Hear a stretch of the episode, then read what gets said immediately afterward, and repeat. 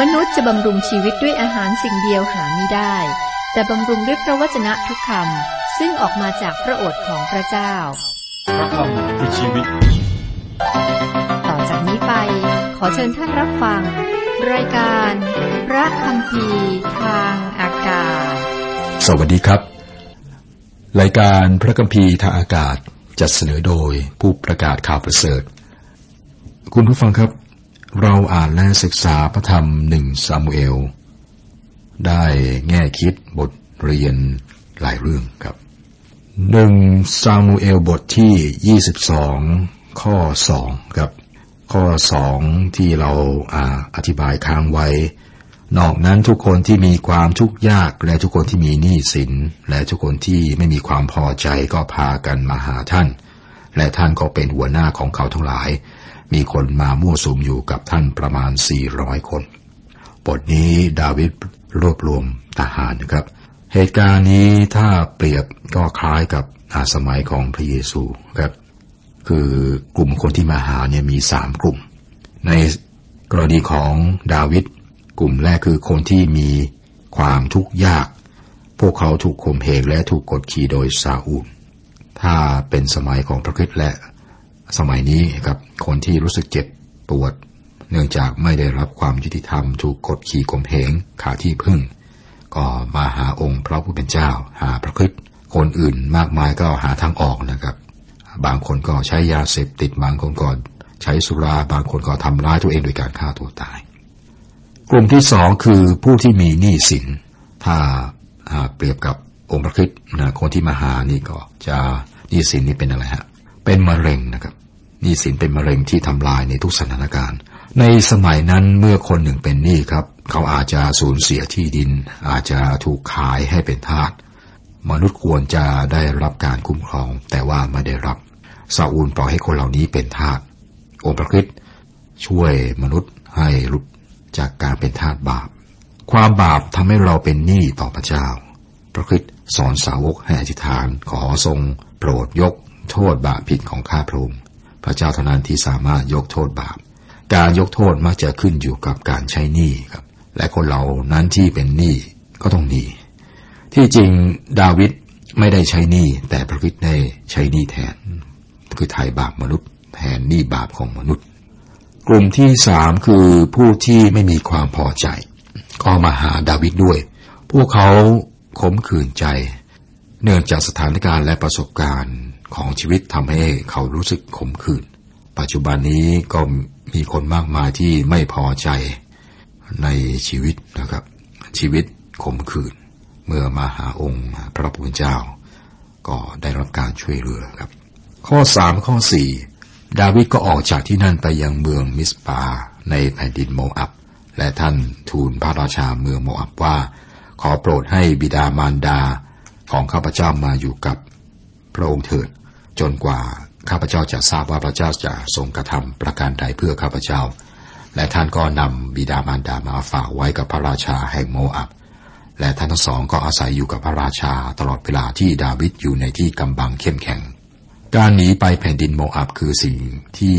อีกครอบครัวหนึ่งจากเบเลเฮมได้ทำเมื่อหลายชั่วอายุก่อนดาวิดนะครับ อาลีเมเลกได้นำครอบครัวของท่านไปยังแผ่นดินโมอับระหว่าง เวลาที่เกิดการด่าอาหารในอิสราเอล เพราะสิ่งนี้ครับนางรูธชาวโมอับได้อยู่ในเหตุการณ์ในพระคัมภีร์บิดาของดาวิดเป็นหลานของนางรูธชาวโมอับ ซึ่งไม่ต้องสงสัยว่านี่คือเหตุผลที่กษัตริย์โมอับให้ที่ลิภัยในแผ่นดินโมอับ การที่ดาวิดออกจากอิสราเอลไปยังแผ่นดินโมอับแสดงว่าท่านกลัวมาก โดยส่วนตัวคิดว่าท่านไม่ควรจะออกจากอิสราเอล เพราะว่าพระเจ้าจะคุ้มครองถ้าท่านอยู่ต่อ ความเชื่อของท่านสันคลอนเช่นเดียวกับเมื่ออับราฮัมลงไปที่อียิปต์ซาอูลทรงประหารปุโรหิตของพระเจ้า ข้อ 5 ถึงข้อ 8 แล้วผู้เผยพระชนะกาศกล่าวแก่ดาวิดว่า ท่านอย่าอยู่ในที่กำบังเข้มแข็งนี้เลย จงไปเข้าในแผ่นดินยูดาเถิด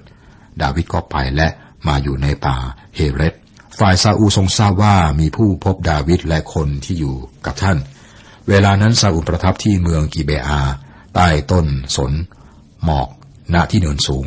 ทรงหอกอยู่ และผู้รับใช้ของพระองค์ก็ยืนอยู่รอบพระองค์และซาอูลตรัสกับผู้รับใช้ที่ยืนอยู่รอบพระองค์ว่า เจ้าทั้งหลาย พวกคนเบนยามิน จงฟังเถิด บุตรของเจสสีจะให้นาและสวนองุ่นแก่เจ้าหรือ จะตั้งเจ้าให้เป็นผู้บังคับ การกองพันกองร้อยหรือ เจ้าทั้งหลายจึงได้คิดกบฏต่อเรา ไม่มีใครแจ้งแก่เราเลย เมื่อลูกของเราทำพันธไมตรีกับบุตรของเจสสีนั้น ไม่มีผู้ใดร่วมทุกข์กับเรา หรือแจ้งแก่เราว่าลูกของเราปลุกปั่นผู้รับใช้ของเราให้ต่อสู้เราคอยซุ่มดักเราอยู่อย่างทุกวันนี้ ดูเหมือนว่าซาอูลเป็นโรคหวาดผวาพระองค์ต้องการข่มเหงเพราะว่าพระองค์ได้พบว่าราชโอรสของพระองค์เองไม่ได้จงรักภักดีต่อพระองค์ซาอูลสงสัยทำไมคนเหล่านี้ ที่เป็นผู้นำของพระองค์จึงไม่ทูลเรื่องนี้ให้พระองค์ทราบแต่ก็มีคนหนึ่งซึ่งรู้นะครับว่าดาวิดได้หนีไปยังที่ไหน เขาได้ทูลซาอูล คนคนนั้นคือผู้ที่อยู่ในพระพาเมื่อครั้งดาวิดและคนของท่าน ไปที่นั่นแล้วก็รับประทานขนมปังหน้าประพักข้อ 9 ข้อ 10 โดยเอกคนเอโดมซึ่งอยู่ ซึ่งยืนอยู่ใกล้ผู้รับใช้ของซาอูลจึงทูลตอบว่าข้าพระบาทเห็นบุตร เจสสีมาที่เมืองโนบมาหาอาหิเบเล็กบุตรอาหิทุบแล้วเขาก็ทูลถามพระเจ้าให้ท่าน และให้สเสบียงอาหารและให้ดาบของกอริอัตคนฟริเตียแก่ท่านไป หลังจากโดเอกได้ให้ข้อมูลแก่ซาอูลซาอูลทรงตัดสินใจจัดการกับอาหิเมเล็กปุโรหิต ข้อ 11 ถึง 14 ครับ แล้วพระราชาก็ใช้ให้ไปเรียกอาหิเมเล็กปุโรหิต บุตรอาหิทูบและพงพันบิดาของท่านทั้งสิ้นผู้เป็นปุโรหิตเมืองโนบ ทุกคนก็มาหาพระราชา และซาอูลตรัสว่า บุตรอาหิทูบเอ๋ยจงฟังเถิด เขาทูลตอบว่าเจ้านายของข้าพระบาทข้าพระบาทอยู่ที่นี่ และซาอูลตรัสแก่เขาว่าทำไมเจ้าจึงร่วมกันกบฏต่อเรา ทั้งเจ้าและบุตรของเจสสีในการที่เจ้าได้ให้ขนมปังและดาบแก่เขา และได้ทูลถามพระเจ้าให้เขา เขาจึงลุกขึ้นต่อสู้เราและคอยซุ่มดักเราอยู่อย่างทุกวันนี้ และอาหิเมเลกทูลต่อพระราชาว่า ในบรรดาข้าราชการผู้รับใช้ของฟาบาบาท มีผู้ใดเล่าที่จะซื่อสัตย์อย่างดาวิดพระราชบุตรเขยของพระราชา ผู้บังคับบัญชาทหารราชองครักษ์และเป็นผู้มีเกียรติในพระราชสำนักของฝ่าพระบาทซาอูลให้นำอาหิเมเลกบุริตและก็บุริตอื่นที่อยู่ในเมืองโนบมาเฝ้า ซาอูลบังคับให้อาหิเมเลกอธิบายว่าทำไมจึงช่วยดาวิดนีบุริตทูลความจริงแก่พระราชาครับ ท่านมีแรงจูงใจที่ดีและไม่ทราบเลยว่า ดาวิดพูดไม่จริงกับท่าน ต่อมาครับดาวิดรู้สึกผิดมากที่ได้โกหกต่ออาหิเมเลกโดยบอกว่าตัวดาวิดเองนี้กำลังรับหรือทำราชการให้กับซาอูล ข้อ 15ถึง17 ในวันนี้ข้าพระบาทได้ทูลขอพระเจ้าเพื่อเขาจริงหรือเปล่าเลย ขอพระราชาอย่าทรงกล่าวโทษสิ่งใดต่อผู้รับใช้ของพระองค์หรือพงพันของบิดาครับของข้าพระบาท เพราะผู้รับใช้ของฝ่าพระบาทไม่ทราบเรื่องนี้เลย ไม่ว่ามากหรือน้อย พระราชาตรัสว่าอาหิเมเล็กเจ้าจะต้องตายแน่ทั้งเจ้าและพงพันบิดาของเจ้าด้วย และพระราชาก็รับสั่งแก่ราชองครักษ์ผู้ยืนเฝ้าอยู่ว่า จงหันมาประหารบุริตเหล่านี้ของพระเจ้าเสีย เพราะว่ามือของเขาอยู่กับดาวิดด้วยเขารู้แล้วว่ามันหนีไป แต่ไม่แจ้งให้เรารู้ แต่ข้าราชการผู้รับใช้ของพระราชาไม่ยอมลงมือทำกับบุริตของพระเจ้า กษัตริย์ซาอูลไม่ฟังเหตุผล แต่ทรงสั่งให้ผู้รับใช้ของพระองค์ฆ่าปุรหิตพวกเขาลังเลที่จะทำตามคำสั่ง แต่ซาอุลได้กบฏและทำบาปมากนะจนพระองค์ไม่สามารถหยุดสิ่งใดนะครับ ดังนั้นพระองค์ทรงสั่งให้โดเอกทำชั่วแทนพระองค์ ข้อ 18 แล้วพระราชาจึงตรัสกับโดเอกว่าเจ้าจงไปฟันปุโรหิตเหล่านั้น โดเอกคนเอโดมก็หันไปฟันบรรดาปุโรหิต ในวันนั้นเขาฆ่าบุคคลที่สวมเอโฟดผ้าปางเสีย 85 คน คุณผู้ฟังครับนี่เป็นสิ่งที่ร้ายแรงเนี่ยและน่าเกลียดที่ซาอูลได้ทำ ถ้าพระเจ้าไม่ทรงปฏิเสธซาอูลก่อนหน้านี้ พระองค์ก็คงปฏิเสธซาอูลตอนนี้อย่างแน่นอน ข้อ 19 และเขาประหารโนบเมืองของปรหิตเสียด้วยคมดาบฆ่าเสียด้วยคมดาบทั้งผู้ชายผู้หญิงเด็กและเด็กกินนมโคลาและแกะ ความขมขื่นใจและการแก้แค้นของซาอูนั้นน่ากลัวมาก ความรู้สึกขมขื่นใจคือสิ่งที่เราต้องระวัง ในทุกวันนี้นะครับ เราได้รับคำเตือนจากพระธรรมเฮบรูบทที่ 12 ข้อ 15 ว่า จงระวังให้ดี อย่าให้ใครเพิกเฉยต่อพระคุณของพระเจ้า และอย่าให้มีรากขมขื่นงอกขึ้นมาทำความยุ่งยากให้ ซึ่งจะเป็นเหตุให้คนเป็นอันมากเสียไป ความรู้สึกขมขื่นใจ เมื่อเข้าไปในใจคนของพระเจ้านะครับ โอ้โหมันเป็นสิ่งที่ชั่วร้ายและน่ากลัว มีตัวอย่างมากมายในคริสตจักร จะไม่มีการให้เกียรติแด่พระเจ้า ความขมขื่นนั้นมีผลที่น่าเกลียด และเมื่อครอบงำใคร และนี่คือสิ่งที่เกิดขึ้นกับกรณีของกษัตริย์ซาอูล มาถึงตอนนี้พระองค์คือซาอูลนั้นเป็นคนของซาตานอย่างแน่นอน เราไม่สามารถแน่ใจถึงความรอดของใคร แม้เมื่อเขารับใช้พระเจ้าอยู่นะครับ ถ้าเราเห็นความขมขื่นใจปรากฏในตัวเขา บทที่ 23 หัวเรื่องหลัก การคุ้มครองและการดูแลของพระเจ้าต่อดาวิดเมื่อลีภัย ดาวิด ยังหนีต่อไปพร้อมกับทหารหกร้อยคน โยนาธานติดต่อกับดาวิดและสนับสนุนมือของเธอให้เข้มแข็งขึ้นในพระเจ้า ดาวิดได้ไว้ชีวิตของซาอูลที่เอ็นเกดี ดาวิดต่อสู้กับคนฟิลิเตีย ข้อหนึ่งถึงข้อห้าเขาบอกดาวิดว่า ดูเถิดคนฟิลิเตียกำลังรบเมืองเคอีลาอยู่ และปล้นเอาข้าวที่ลาน ดาวิดจึงทูลถามพระเจ้าว่าควรที่ข้าพระองค์จะไปต่อสู้กับคนฟิลิเตียเหล่านี้หรือไม่ และพระเจ้าตรัสกับดาวิดว่าจงไปต่อสู้คนฟิลิเตียและช่วยเมืองเคอีลาไว้ แต่คนของดาวิดเรียนท่านว่า ดูเถิดเราอยู่ในยูดาห์นี่ก็ยังกลัวอยู่ ถ้าเราขึ้นไปยังเคอีลา สู้รบกับกองทัพของฟิลิเตีย เราจะยิ่งกลัวมากขึ้นเท่าใด แล้วดาวิดก็ทูลถามพระเจ้าอีก และพระเจ้าตรัสตอบท่านว่า จงลุกขึ้นไป จงลุกขึ้นลงไปยังเคอีลาเถิดเพราะเราจะมอบคนฟิลิเตียไว้ในมือของเจ้า และดาวิดกับคนของท่านก็ไปยังเคอีลาต่อสู้กับคนฟิลิเตียนำเอาสัตว์เลี้ยงของเขาไป และฆ่าฟันเขาทั้งหลายเสียเป็นอันมาก ดังนั้นแหละ ดาวิดก็ได้ช่วยกู้ชาวเมืองเคอีลาไว้ คนฟิลิเตียศัตรูถาวรของอิสราเอลครับ ได้ปล้นเขา ของชาวเมืองเคอีลา สังเกตว่าเหตุการณ์ตอนนี้ ดาวิดอธิษฐานสแสวงหาน้ำพระทัยของพระเจ้าก่อน ก่อนที่ท่านจะพยายามช่วยเหลือเมืองเคอีลาครับดาวิดกำลังปกป้องคนของพระเจ้าเหล่านี้ แม้ว่าตอนนี้ท่านต้องหนีจากการตามล่าของซาอูล เมื่อซาอูลทรงทราบว่าดาวิดและทหารของท่านอยู่ในเมืองที่มีกำแพงล้อม พระองค์ก็รีบส่งทหาร ไปจับดาวิด อีกครั้งครับ ดาวิดได้ทูลถามพระเจ้าถึงสิ่งที่ท่านควรจะท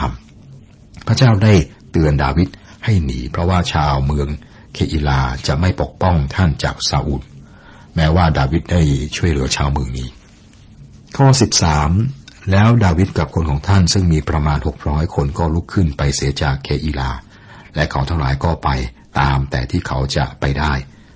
เมื่อมีคนไปทูลซาอูลว่าดาวิดหนีไปจากเคอิลาแล้วซาอูลก็ทรงเลิกการติดตาม คนของดาวิดได้หนีออกไป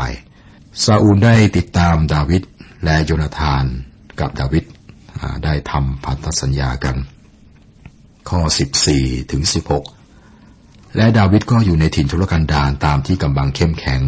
และอยู่ในแดนเทือกเขาแห่งถิ่นทุรกันดารและซาอูลก็ทรงแสวงท่านทุกวัน แต่พระเจ้าไม่ได้ทรงมอบท่านไว้ในมือของซาอูล และดาวิดเห็นว่าซาอูลได้ทรงออกมาแสวงชีวิตของเธอ ดาวิดอยู่ในป่า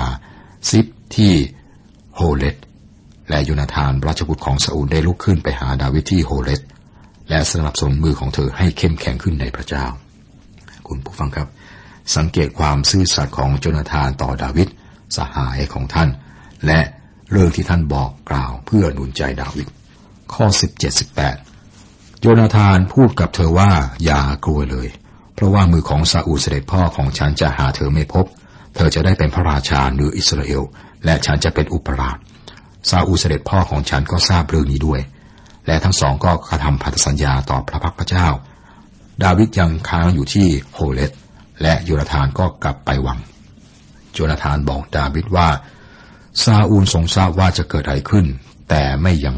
แต่ยังไม่ยอมรับ แน่นอนซาอูลกำลังต่อสู้กับน้ำพระทัยของพระเจ้าซาอูลต่อต้านพระเจ้าอย่างสิ้นเชิง แต่โจนาธานเต็มใจทำตามน้ำพระทัยของพระเจ้า การกระทำของโยนาธานแสดงว่าท่านเป็นคนยิ่งใหญ่ครับท่าทีของท่านทำให้คิดถึงยอนผู้ให้บัพติศมา ที่บอกถึงองค์พระคิดเจ้าว่า พระองค์ทรงต้องยิ่งใหญ่ขึ้น แต่ข้าพเจ้าต้องด้อยลง จากพระธรรมยอห์นบทที่สามข้อสามสิบข้อสิบเก้า ฝ่ายชาวคิดได้ขึ้นไปหาซาอูลที่กิเบอาทูลว่า ดาวิดได้ซ่อนตัวอยู่ท่ามกลางผู้ข้าระบาดในที่กำบังเข้มแข็งที่โฮเลตบนเนินเขาฮาคีลา ซึ่งอยู่ใต้เยจีโมนไม่ใช่หรือซาอูลตั้งพระทัยที่จะค้นหาดาวิดและได้รับความช่วยเหลือจากชาวคีบซึ่งสัญญาว่าจะมอบดาวิดให้กับซาอูลข้ามา 26นะข้อ26 ครับ ซาอูลเสด็จไปฟากภูเขาข้างหนึ่ง ดาวิดกับคนของท่านอยู่ที่ภูเขาอีกฟากหนึ่ง ดาวิดก็รีบหนีจากซาอูล เพราะซาอูลกับกับคนของพระองค์เข้ามาใกล้ดาวิดกับคนของท่านเพื่อจะจับ ซาอูลล้อมดาวิดไว้ และคงจะจับดาวิดได้แน่นอนนะครับ หากว่าไม่ได้มีการทรงเรียกของพระเจ้านะครับหรือการช่วยเหลือของพระเจ้า คือตอนนั้นมีเหตุการณ์ทำให้ซาอุลนะต้องถอนกำลังไปสู้กับคนฟริเตีย นี่แสดงถึงเวลาอันสมบูรณ์แบบของพระเจ้าที่ช่วยชีวิตดาวิดไว้อีกครั้งหนึ่งครับ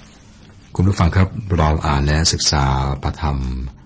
หนึ่งซามูเอลครับจบบทที่ยี่สิบสามหนึ่งซามูเอลมีสามสิบบทครับ ตอนนี้ก็เป็นเรื่องราวของ